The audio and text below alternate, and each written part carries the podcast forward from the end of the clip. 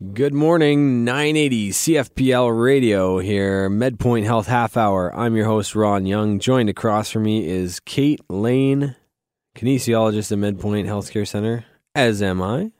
You're doing well this morning, Kate? I'm doing very well. Good. We've had a really busy week. Yeah, it's been nuts this week. Yeah, it's kind of nice to be able to have a bit of a change of pace. And I was going to say not work, but technically we are working right now. Yeah, it's always good to see your face in the morning, Ron. The thing is, I love working when it's bringing about recognition and and really familiarizing people with what's going on because there's so much health news today in the world, and people are often they don't it doesn't pop out at them. They see the you know cool things they want to see or the tragedies or Mm-hmm. Health kind of gets buried, you know, in the middle section of the newspaper and such. So I feel like it's a great opportunity for us to talk health here on the show. Of course, we always like to talk about different fitness and health related articles. Uh, but let's first give you a little bit of a picture as to what's happening at MedPoint right now because holiday season's uh, upon us.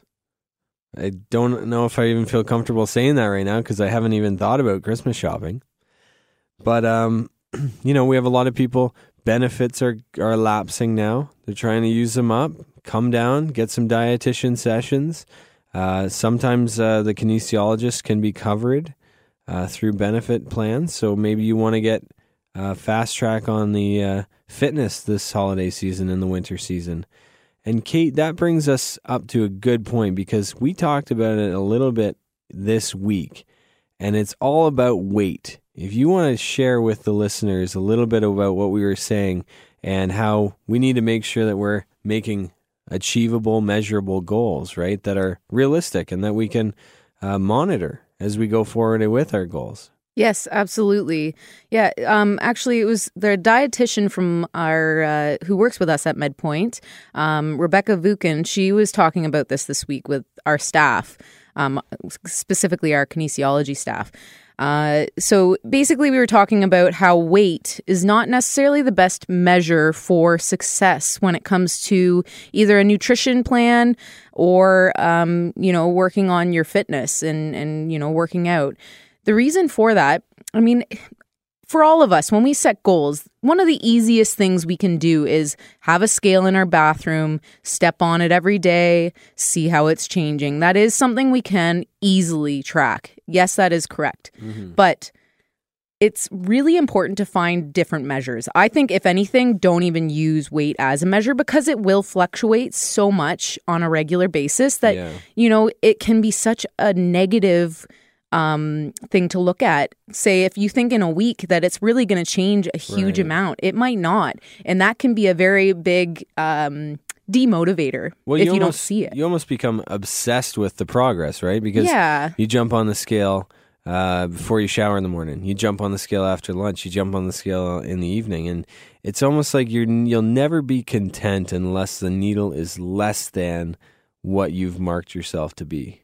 exactly And that's a really dangerous slippery slope there because again, Kate, just as you were saying, demotivation, right? Mhm. Because once you see that uh, what you're doing maybe isn't translating into a couple pounds lost, then it can have the opposite effect on you. And what if those couple pounds that you gained weren't actually fat at all? What if they were lean mass, like muscle? Absolutely. Like if you consider it, lean mass actually weighs more than fat mass. So, you know, if you're just starting a fitness program where you're all of a sudden introducing in all these strength exercises, you might not see the scale change as fast as you wanted because you're actually gaining muscle. And that's uh, you know, that's why we don't think it's a good idea to use weight as a measure for success because it can be a demotivator that way. Right. Um, so definitely using other measures like measuring yourself, you know, doing a one measurement around your waist or a p- area of your body that you want to see a change.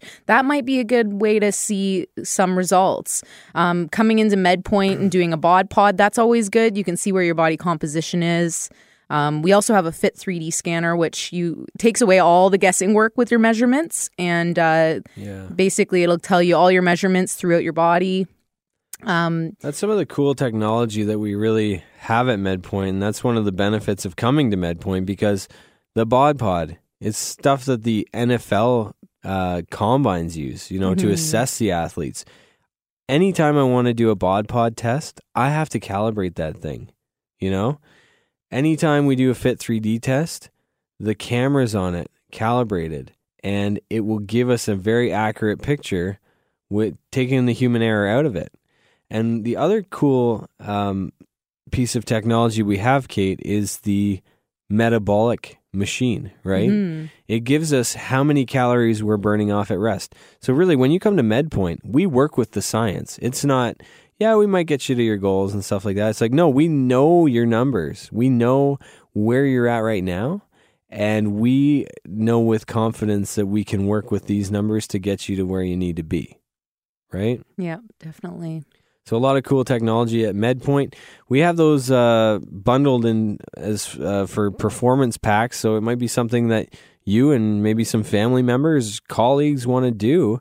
Is all come down for bod pods. Get ready for the new year, and then uh, get set and uh, get working at it. Yeah, set some goals and a couple months later come back in and do it again. Exactly. Now, Kate, the other thing that I wanted to open up the show with is now that we're kind of getting some more snow, and I hate saying the S word, but you know, it's it's here. We've seen flashes of it over the past week, and presumably it's going to stay on the ground sooner or later for a long period of time, probably three four months Yep. knowing our Canadian winters, shoveling the snow. You know, it's something that is very foreign to our bodies because we only do it a couple months of the year. And then we have that long break of not doing any exercise similar to that activity. hmm Shoveling snow can be one of the biggest, uh, you know, th- activities that causes injury this time of the year. I, I would Yeah. argue it's probably is the biggest Yeah, for sure. and people don't warm up their muscles.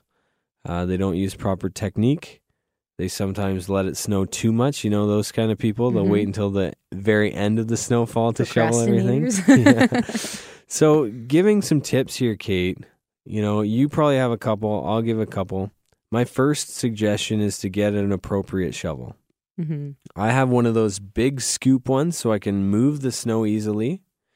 Uh, and then I have one of this the smaller ones that I can scrape it off of the ground. So sometimes just having the proper tool for the job is going to set you up for success right away. Yeah, yeah. So like, say that pu- push shovel, like one of those big ones, like you can just push it rather than having to like scoop and use your Lift, back yeah. all the time. Yeah. Another tip that you know we would like to give to listeners is to make sure that yeah you stay ahead of the snow. A lot of people won't shovel. They'll say, you know what, I'm going to leave it because I'm just going to go out and have to shovel two hours from now anyway. But the more you let that accumulate, the wetter it gets on the bottom. You have that heavy stuff on the bottom. You're trying to lift a whole bunch of snow now and move it so that you can get your car out. And it's just not a good combination. So making sure that you stay ahead of the snow. Shovel, you know, once every couple hours if you can and stay stay ahead of it. Mm-hmm. Do you have any other tips, Kate? Get in the gym and start working on your strength. Hey, that might be one of the best ones.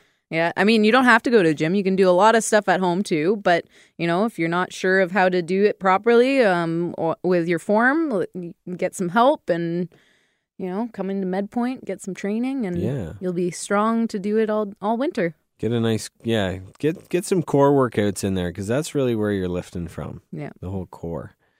The last tip, Kate, this is for people who want the easy way out.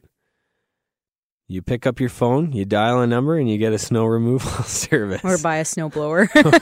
That's right. So there are a few different options for all you uh, shovelers and non-shovelers this holiday season. And at MedPoint, we wish you all the best, and we hope that you stay in good health. So please watch out for injury while you're on the driveway, and of course, slipping on ice. That could be another big one. So just be careful out there. When we come back, Kate, one thing that we love very much, very dear to our hearts, coffee. We're going to be talking a little bit about coffee, as well as uh, how do parents affect children's behavior in the doctor's office. Stay tuned for the MedPoint Health Half Hour, 980 CFPL Radio. Okay, I want to welcome everybody back to the program, 980 CFPL Radio here, MedPoint Health Half Hour. Ron Young, Kate Lane joined across from me. Hello. We're talking health, fitness, nutrition, and Kate, we're opening up the second half of our show about a very dear subject to our hearts coffee. Love it. I mean, there's probably many people who might already be listening to this show on their second or third cup of coffee right now. This is true. And uh, an article came out from the Global News uh, saying that if you're drinking three or more cups of coffee per day, experts think that it's a good thing, notably because of the antioxidant properties of it. Now, keep in mind, they say coffee is a good thing. They're not saying double doubles with all that sugar and all that added cream. They're saying coffee, right? Yes. So if you doctor your coffee up, don't use this as an acceptable excuse to go ahead and have another triple triple, you know, this morning. Don't. Stay away from that stuff. Very dangerous. Lots of fat, pure sugar added. Bad combination. If anything, work your way down on how much sugar you have in your coffee because that'll be. You might find if you just take away sugar in your coffee, you'll see a change in your body composition. Like if that's something you have regularly, Mm. that can make a big difference in your lifestyle. Yeah. Well, this was a study published um, at universities of S- Southampton and Edinburgh, so over across seas, but you know, still very relevant to us, right? Found drinking three or four cups of coffee per day is likely to benefit your health, and they suggest that if you are drinking this amount, it decreases your risk of death by 17%. They also said people who drink up to seven cups of coffee, yes, I said seven, cut their chances of death by 10%. Wow. That's interesting. Yeah. I I probably only had one day this year where I think I've needed seven cups of coffee. Yeah, I don't know. I find it eventually doesn't taste good anymore because you're so, you know, eventually your body kind of tells you when you've had enough, I find. Yeah. Um, but it's interesting because it is saying that this is linked with a lower risk of several cancers, including prostate, uh, skin, liver, um, as well as things like type 2 diabetes, gallstones, gout. Um, so it is interesting to see how much it, you'll see a, a difference in um, those who do drink coffee versus those that don't, and the risk at those types of conditions. Right. Well, I mean, this just kind of gets put in the line of a lot of different articles and research studies that show the benefits of coffee. I mean, we always used to think, hey, just drink it in moderation and, you know, not too much. But now, I guess with all this research and, and stuff, it's not a bad idea to have a couple extra cups if you need it. Yeah, I think it's like everything, uh, everything in moderation, right? Yeah. Um, I think you still want to be aware that it is a diuretic, so you still want to be drinking fluids and water. Um, you know, still paying attention to how your body feels while you're drinking it, but definitely don't feel like it's going to harm you to have some ca- coffee in your uh, diet on a regular basis. Of course. Um, so, all the coffee drinkers rejoice. Please continue to drink your coffee. right? Um, Kate, the other article that I wanted to talk with you about, and this is something that I found kind of cool because I have kids, and, you know, we are their best example of, you know, what the future is, right? They look at us and they think, gee, my dad does this, this, and this. This is probably how I'm going to be, or whatever, you know? Like Yeah, we yeah. shape their world. Kate, would you believe that if I told you parents who are more dramatic, more uncertain, more um, hesitant in doctors' exam rooms, their kids see that behavior and will act in similar ways when they grow up? Well, that I guess that makes sense when you say it because I, they, like you said, kids do like really watch what their parents are doing, and but that's really interesting to see it in that perspective. Yeah. So, what they're saying in this article, this is from CBC News, parents can help minimize children's pain from vaccinations based on how their children has have perceived them in the past. So it's like, um, you know, if if I went to the doctors and I got a vaccination, if my kids saw that I was nervous before, maybe I was fidgeting in the chair, maybe I gave a cry of uh, oh when I get the needle, and then am sore maybe days afterwards, they're going to look at that experience and think, if this is what my dad went through, and and that was getting a needle, I'm going to pro I'm going to do the same actions, right? Mhm. Because that's what I'm learning from. I'm Yeah. I'm their role model, right? Yeah. That's scary. Maybe not.